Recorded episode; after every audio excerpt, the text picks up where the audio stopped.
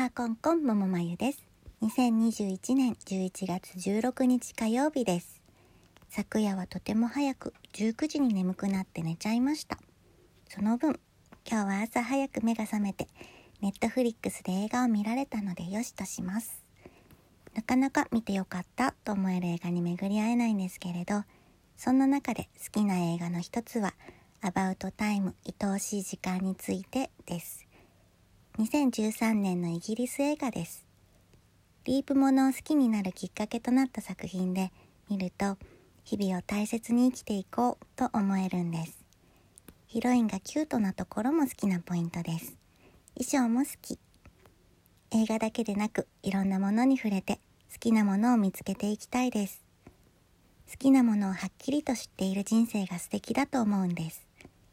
たくさんの好きなものがある人生も良いですし、深く好きなものがある人生も良いですね。好きに出会っていきましょう。それでは今日はこの辺でおしまい。